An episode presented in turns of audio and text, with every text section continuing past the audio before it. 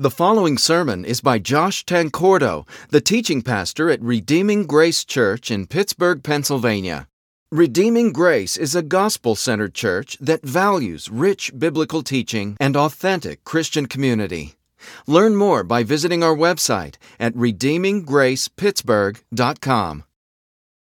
Good morning. So, uh, we've been working our way passage by passage through the book of Acts. And today, the next passage we come to is Acts 13, verses 4 through 12. Uh, it says So, being sent out by the Holy Spirit, they went down to Seleucia, and from there they sailed to Cyprus. When they arrived at Salamis, they proclaimed the word of God in the synagogues of the Jews. And they had John to assist them. When they had gone through the whole island as far as Paphos, they came upon a certain magician, a Jewish false prophet named Bar Jesus. He was with the proconsul, Sergius Paulus, a man of intelligence, who summoned Barnabas and Saul and sought to hear the word of God. But Elymas, the magician, for that is the meaning of his name, opposed them, seeking to turn the proconsul away from the faith. But Saul, who was also called Paul, filled with the Holy Spirit, looked intently in him and said, You son of the devil, you enemy of all righteousness, full of all deceit and villainy. Will you not, will you, will you not stop making crooked the straight paths of the Lord? And now behold, the hand of the Lord is upon you, and you will be blind and unable to see the sun for a time. Immediately mist and darkness fell upon him, and he went about seeking people to lead him by the hand. This was then the proconsul believed when he saw what had occurred, for he was astonished at the teaching of the Lord. May God bless the reading of his word.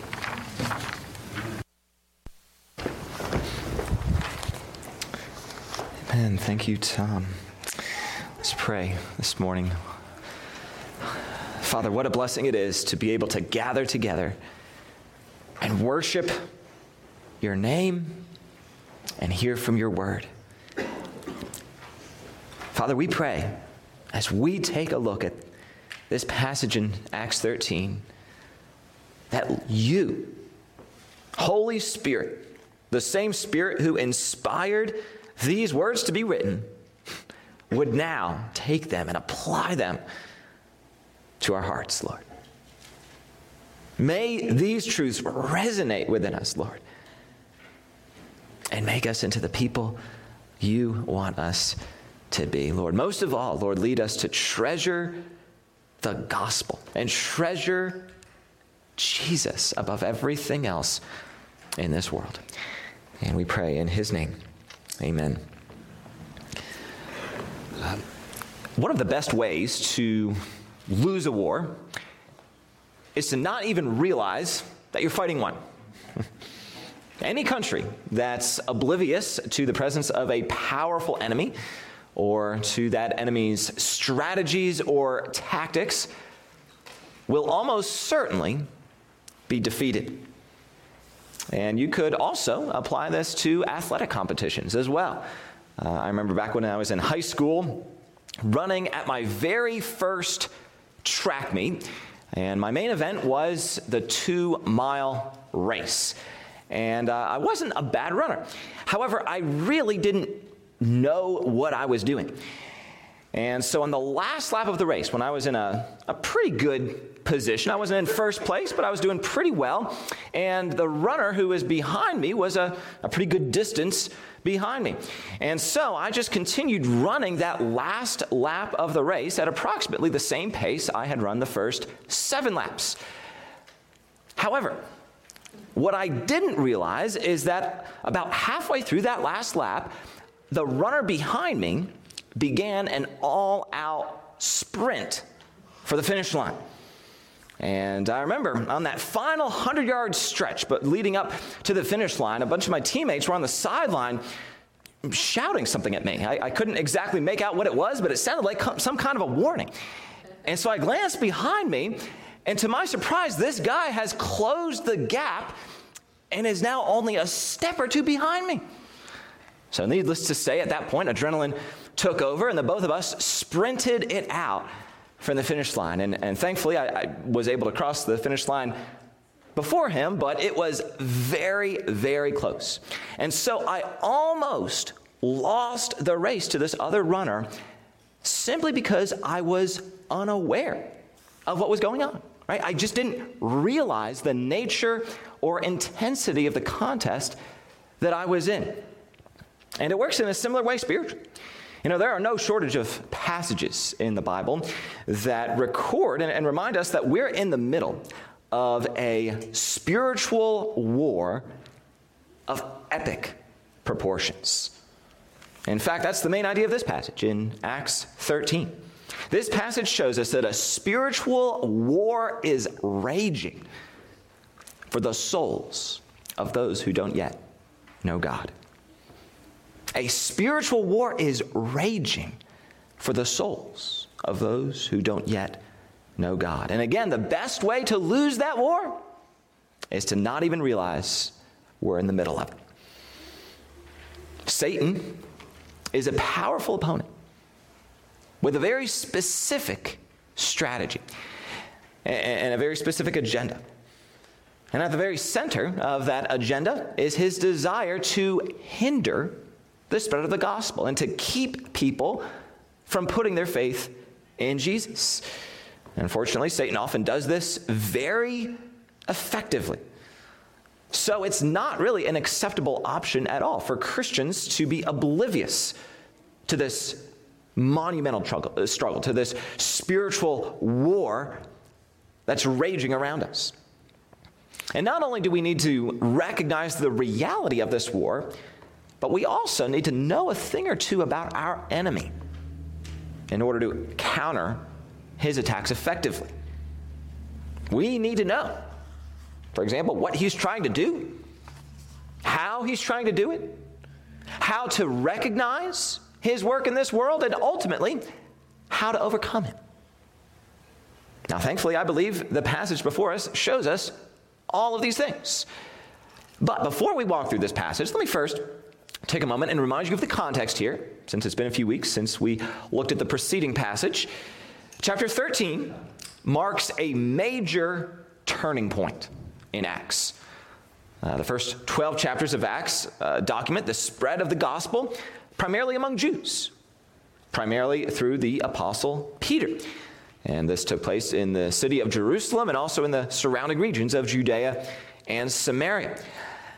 However, beginning with chapter 13 and continuing through the rest of the book, the focus now shifts to the gospel's advance among those who aren't Jews, often called Gentiles, through the Apostle Paul.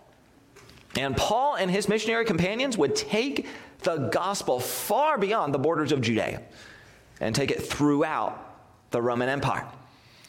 Now, as we saw a few weeks ago, the first three verses of Acts 13 record the Holy Spirit leading the church of Antioch to set apart their two most prominent leaders, Barnabas and Saul, for missionary endeavors wherever the Spirit might lead them to go.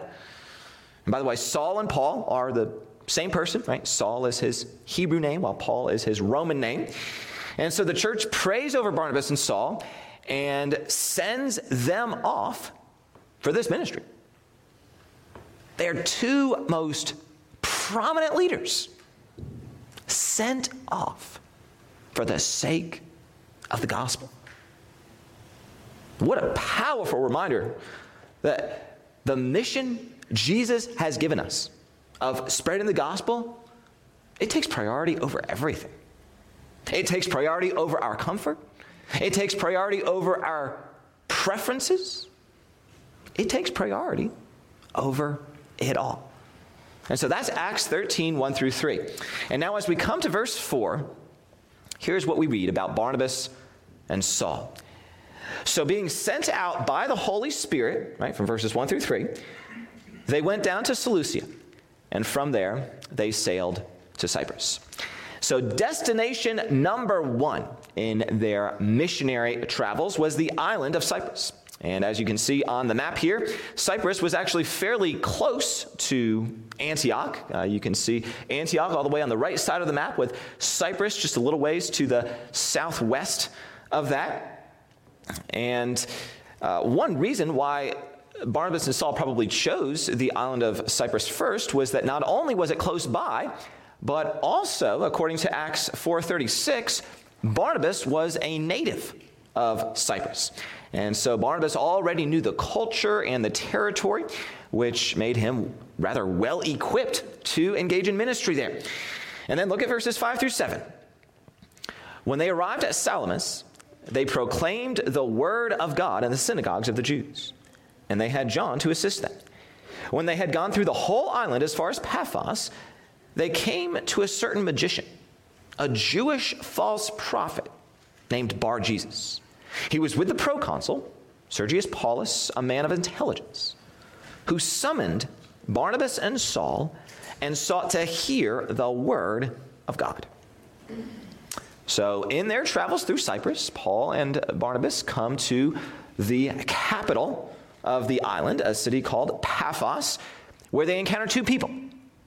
First, a magician and Jewish false prophet named Bar Jesus. Now, Bar Jesus literally means son of Jesus or son of salvation. And we can't be sure, but he may have actually chosen that name for himself because he was actually claiming to be a descendant of Jesus and who had inherited Jesus' miracle working power. But regardless of what his name is a reference to, just understand that this guy is bad news through and through. Like when it says that he was a magician, understand that's not the kind of magician that we might encounter today who, you know, is primarily an entertainer who does family-friendly magic shows with disappearing animals and neat card tricks, right? This magician was a guy who was more the, the kind that would do things that were rooted in demonic power right? That was the source of his magic. And the text says that he was with the Roman proconsul, the, basically the governor of that region uh, of Cyprus, a man named Sergius Paulus. So Bar Jesus would have functioned as something of a consultant for the proconsul, using his magical powers to uh, give the proconsul advice in various situations. He was probably involved in using astrology to look for different signs that would be significant for the proconsul, as well as utilizing various formulas and incantations and amulets in an effort to provide the proconsul with reliable guidance as he made important decisions. And again, these magical powers originated from demonic entities. Now, it seems that the timing of Barnabas and Saul's arrival on Paphos really couldn't have been better. Uh, the proconsul, Sergius Paulus, was apparently very interested in spiritual things and receptive to spiritual ideas. That's probably one reason why he had Bar Jesus around and why it, why it says in the text that he summoned Barnabas and Saul and sought to hear the word of God. I mean, that's pretty amazing when you think about it. I mean, imagine, just imagine not being from here and coming to Pennsylvania as a missionary, right? And going to the city of Harrisburg and being summoned by Governor Wolf because he wanted to hear the word of God, right? That would be incredible. And that's basically what happens here in verse 7. So, evidently, this proconsul was dissatisfied with the paganism and idolatry that was pervasive throughout the empire and was on a quest for spiritual truth and was therefore amazingly open to new ideas. Unfortunately, Bar Jesus had been filling his mind with nonsense, but now Barnabas and Saul arrive and are able to share the gospel with the proconsul. And it's when they do that that the spiritual war that's been a reality this whole time now becomes evident. Look at verses 8 through 10. But Elymas the magician, for that is the meaning of his name, opposed them, seeking to turn the proconsul away from the faith. But Saul, who is also called Paul, filled with the Holy Spirit, looked intently at him and said, You son of the devil! You enemy of all righteousness, full of all deceit and villainy. Will you not stop making crooked the straight paths of the Lord? So, when this magician, who's apparently also called Elymas, tries to turn away the proconsul away from the gospel, Paul, who's ever so talented at being subtle, uh, calls him a son of the devil and an enemy of all righteousness. Not exactly the kind of thing you would find on a Hallmark card, is it?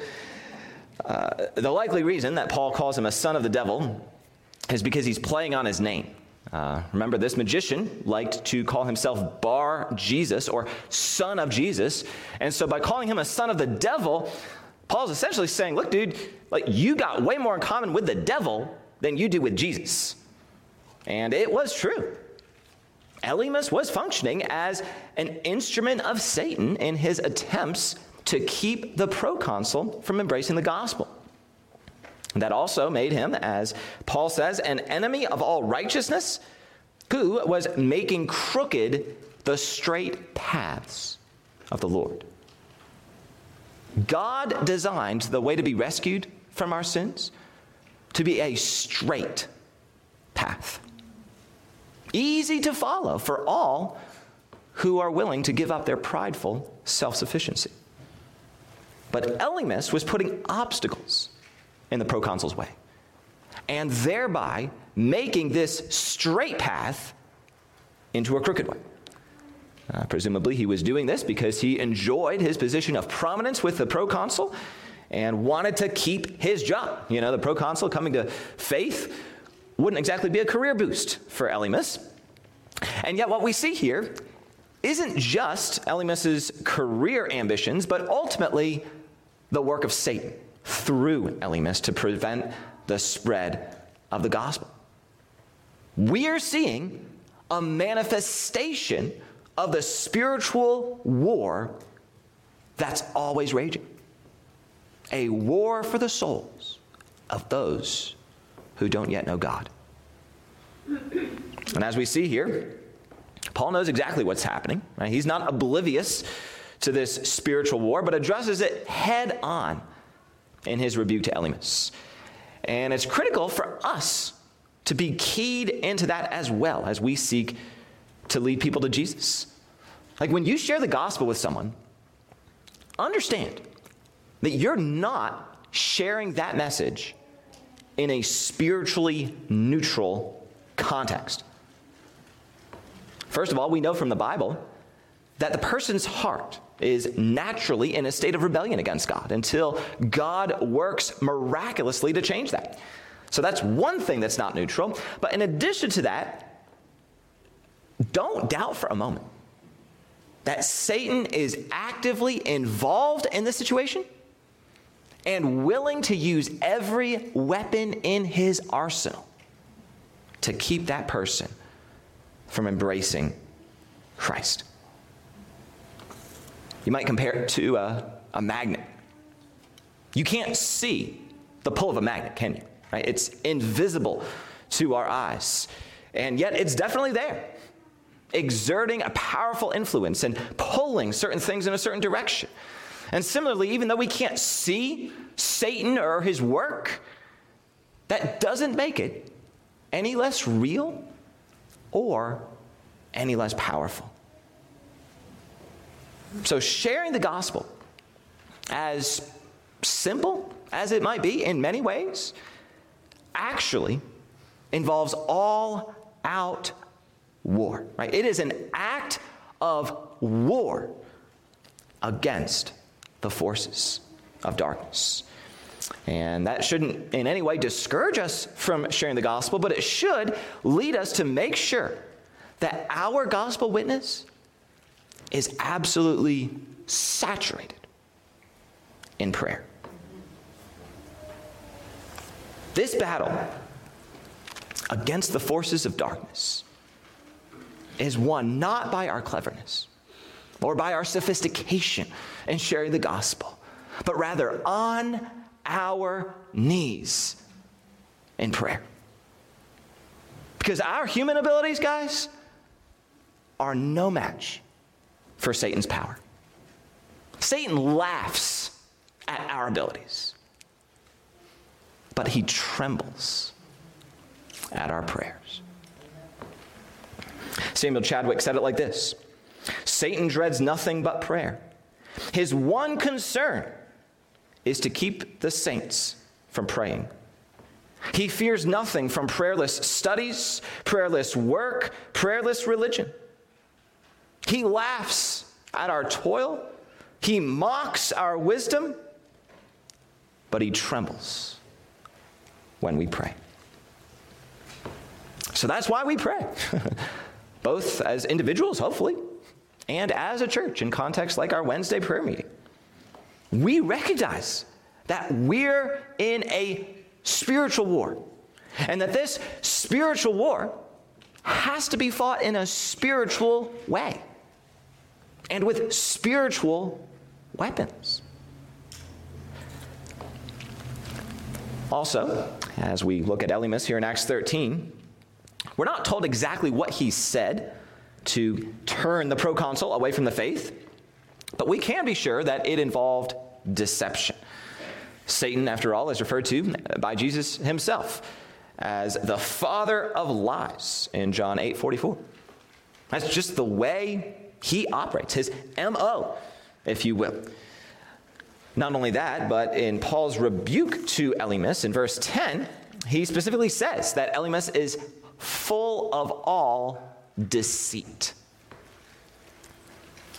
And listen, just as Satan was working through Elymas to whisper lies into the ears of the proconsul here, he's actively whispering lies today into the ears of people all around us. And yes, even into our own ears. And so I'd like to bring a few of these lies to your attention this morning by sharing with you five lies from Satan that seem to be especially common in our society today. First, the lie that life is about finding yourself and creating your own identity. Um, if there's anything that defines this generation, it's an ongoing identity crisis. Having rejected God as our creator, we now don't even know who we are anymore. when a belief in God was more common, we had an identity that was given to us for the most part. We, we didn't have to figure out who we were, we were able to mostly simply embrace it. And that identity was a wonderful thing, a gift from a good and loving God. Now, however, people don't have that. Instead, they're left to create an identity for themselves essentially out of thin air. Some people, for example, do this by seeking to advance in their career. Others seek to forge an identity through various relationships. Still others seek it through popularity and notoriety. And the thing that all of these different identities have in common is that they are all ever so fragile. Right? They can be shattered in an instant by a career setback or a difficult breakup or even a harsh comment on social media. I mean, is it any wonder today that, uh, that mental health cases are skyrocketing? And not only that, but this duty of creating our own identity is nearly limitless, extending now even to the areas of gender and sexuality. And even though many people today would uh, undoubtedly identify all of this as liberation, it seems to me to be more along the lines of bondage. I mean, what a burden it must be to have to continually figure out who you are. And then, even after you, you think you've finally figured it out, to still only have an identity that's as fragile as a glass figurine. No wonder Satan delights in whispering this lie into people's ears that life is about finding yourself and creating your own identity. Then, a second satanic lie that seems to be especially common today is that it's arrogant to believe in absolute truth. We're told that truth is a relative concept, so that something could be true for one person, but not true for another. And of course, this includes uh, beliefs about God. So the result is that nothing, not even God, can function as an authority over us. And make no mistake that that's the real here. Right? That's what makes this lie from Satan so effective. People at the end of the day, they just don't want to have to give an account to God for the way that they live. Right? They, they want to be able to follow the sinful desires of their hearts without being hindered. And this denial of the existence of absolute truth is a convenient way to do that. Now, uh, of course, the, the, idea that absolute truth doesn't exist, I believe, is a, blatantly self refuting idea because the idea itself presupposes the existence of at least one absolute truth, the truth that absolute truth doesn't exist. And so this viewpoint ends up affirming the very thing it seeks to deny. But, as is so often the case, it's very easy to overlook things like that and, and to overlook inconsistencies and the rules of logic when there's something that you really want to believe. And Satan is, of course, more than happy to add fuel to the fire and advance this lie as much as possible. This leads us to the third lie that Satan's whispering in the ears of people today the lie that God and his rules are oppressive. The implication is that God, in giving us instructions for how to live, is either on some kind of a cosmic power trip and just doesn't care if we're happy or not, or is deliberately and maliciously trying to make us miserable. Either way, he's oppressing us. That's what Satan would have us believe. And this is a lie that he's been peddling for a long time.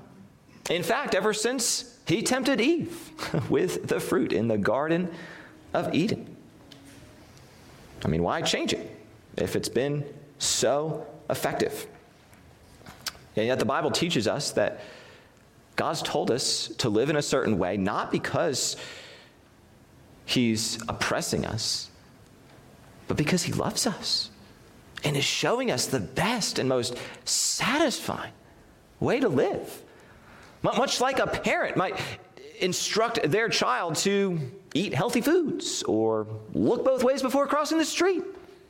Parents don't tell their kids things like that uh, because they're oppressing them, but rather as an expression of love. As is God when He instructs us to live in certain ways. And yet, Satan's almost constantly whispering the opposite into our ears, telling us that God and His rules are oppressive. And fourth, Satan loves to tell people that their sin is too great for God to ever forgive. Supposedly, there's a limit to what God can forgive, and they've surpassed it. Never mind that 1 John 1 9 tells us that if we confess our sins, he is faithful and just to forgive us our sins and to cleanse us from all unrighteousness. Satan wants us to believe that there are some kinds of unrighteousness that God can't cleanse. As if the blood of Jesus shed on the cross is deficient in some way and lacks the power to forgive whatever sins we've committed. Then finally, the fifth and perhaps most common lie Satan's whispering into people's ears is that you'll be happy when you fill in the blank. You'll be happy when you get that promotion at work. Right? You'll be happy when you meet that special someone. You'll be happy when you're able to save up a certain amount of money or make a certain purchase or afford a certain kind of lifestyle. Yet in reality, the Bible teaches us that true joy is found only in God. As David says to God in Psalm 16:11, in your presence there is fullness of joy. At your right hand are pleasures forevermore.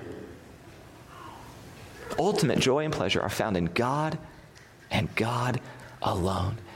And yet, Satan would have us looking to everything but God in our quest for joy, with the result that we always seem to come up empty.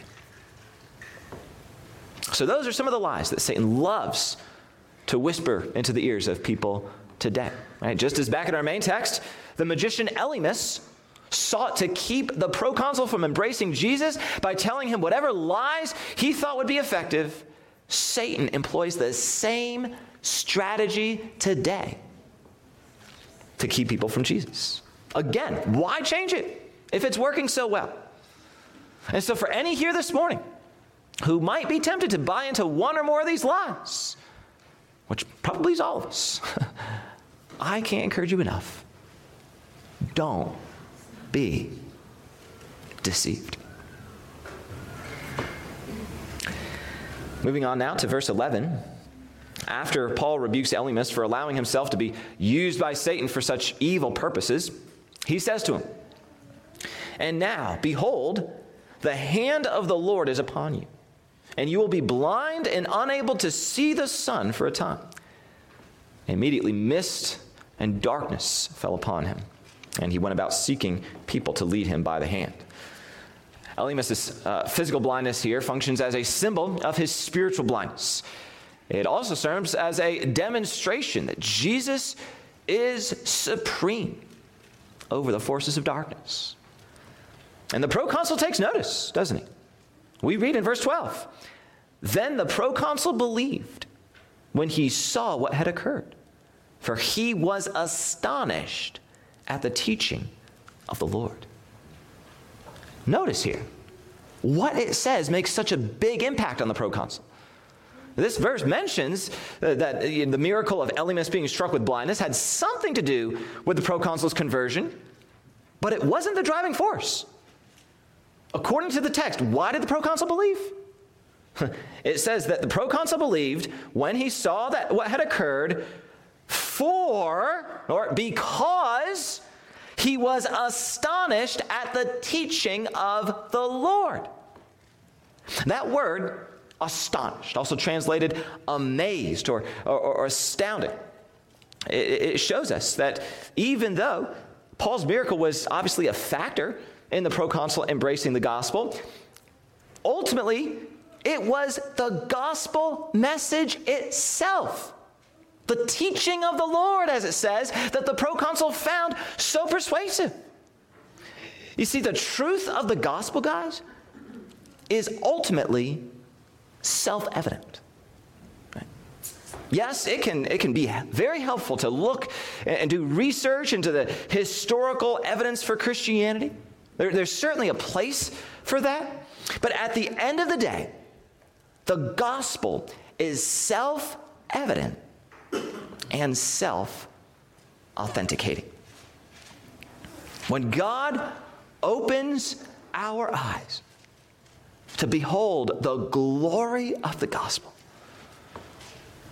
and to recognize how, quote, astonishing and, and, and the amazing the things it teaches are, we just intuitively recognize that this, this just has to be from God. You know, it'd be kind of like finding some sort of electronic device out in the woods. Like, let's say, for example, that you found a cell phone out there in the woods. You would assume that somebody dropped that phone, right? You wouldn't assume that the, the dirt and the leaves just somehow mixed together and managed to form a phone. You also wouldn't assume that the animals tried to, you know, maybe work together and pool their intelligence and manufacture that phone out there, right? Because that phone, with all of its incredibly complex circuits and different components, is far beyond what the random forces of nature or what the, the, the, the animal life out there is capable of developing. It just can't happen.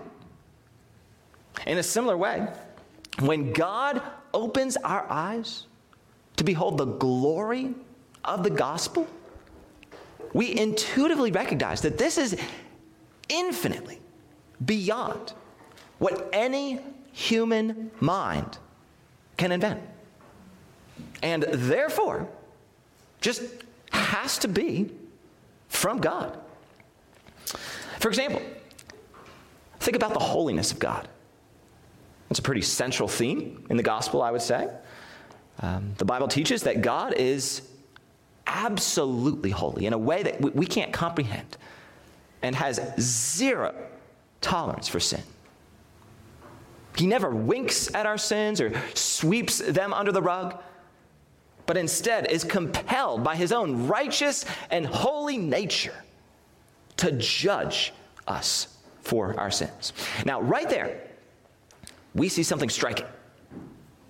Even though God's holiness certainly isn't a comfortable thought for us to think about, since we're so unholy, that very discomfort is actually a powerful indication that this whole idea of a holy God isn't a product of the human imagination.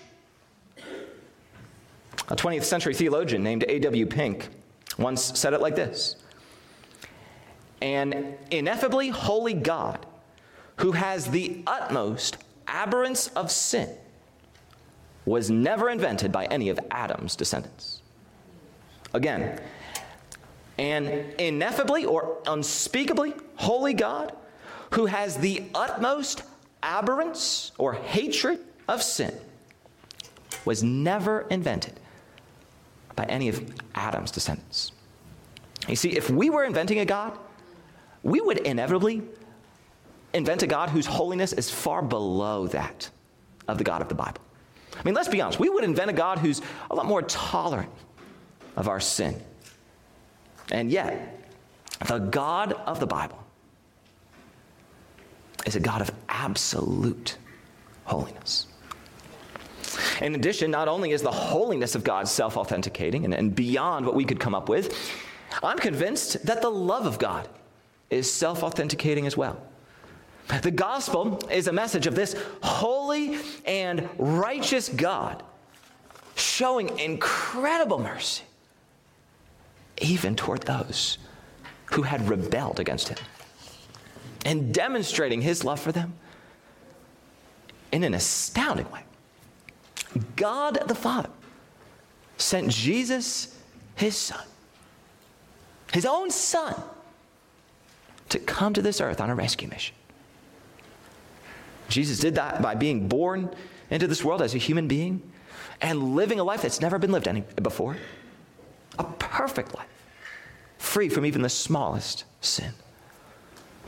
And then he voluntarily allowed himself to endure the agony of crucifixion. See, our sins, they had to be dealt with. Somebody had to pay in order for God's justice to be satisfied. And yet, Jesus endured that judgment in our place. Romans 5, 6 through 8 says it like this For while we were still weak, at the right time, Christ died for the ungodly. For one will scarcely die for a righteous person, though perhaps for a good person one would dare even to die. But God shows his love for us in that while we were still sinners, Christ died for us. I mean, think about that. Even while we were still sinners, even when we were in a state of active and hateful rebellion against God, Christ died for us. Mean, what human mind? You, you tell me, what human mind could ever invent love like that? Guys, we can't even comprehend that love, much less invent. So that's what I mean when I say that the gospel is self authenticating. It, it shines with a glory that just has to be from God. And back at our main passage, it's this glory that the proconsul saw and that caused him to be, as it says, astonished and amazed. And perhaps there are some here this morning who are similar to the proconsul in that your eyes are being opened to, to this glory of the gospel like never before. Will you respond as the proconsul did by embracing this glorious gospel message? And that involves turning away from your sins and putting your complete trust in Jesus alone as your only hope of being cleansed of those sins and being made right with God. Also, for those of us who are already Christians, hopefully all this is an encouragement for us to share the gospel with boldness and confidence. Listen, you don't have to know the answer to every question. You don't have to be equipped with an arsenal of sophisticated philosophical arguments. Just share what you know about Jesus. Like, help people see who he is and, and what he's done and everything that makes him so glorious. Because that's what God uses to get a hold of people's hearts and to open their eyes and, and ultimately to bring them to faith. The most powerful argument for the truth of Jesus is Jesus. His glory is self authenticating. As we look at Acts 13, we see that a spiritual war is indeed raging for the souls of those who don't yet know God. And yet we have a weapon that can't be overcome. The truth of the gospel that exposes the lies of the enemy. For I am not ashamed of the gospel, Paul writes elsewhere, for it is the power of God for salvation to everyone who believes. Let's pray. Father, we thank you for such a glorious message and such a glorious Savior. Thank you for Jesus, who he is, what he's done, his person, his work, everything, Lord. He is amazing. And I pray that, that for anyone in here who has not yet seen this self authenticating glory of Christ, Lord, that even this morning, you would open their eyes. Lord, we understand from 2 Corinthians 4 that Satan has blinded the eyes of those who don't yet know Christ to keep them from seeing this light of the gospel. Lord, I pray even this morning you would unblind their eyes. Help them to see this message as they have never seen it before. And I pray for all of us, Lord, who are Christians, that you would help us to be, first of all, very prayerful in our gospel witness, understanding that our abilities are no match for Satan's power, and yet also to be very confident in sharing, knowing that we have a weapon that cannot be overcome and a God who is supreme in power. We pray this in Jesus' name. Amen. Amen.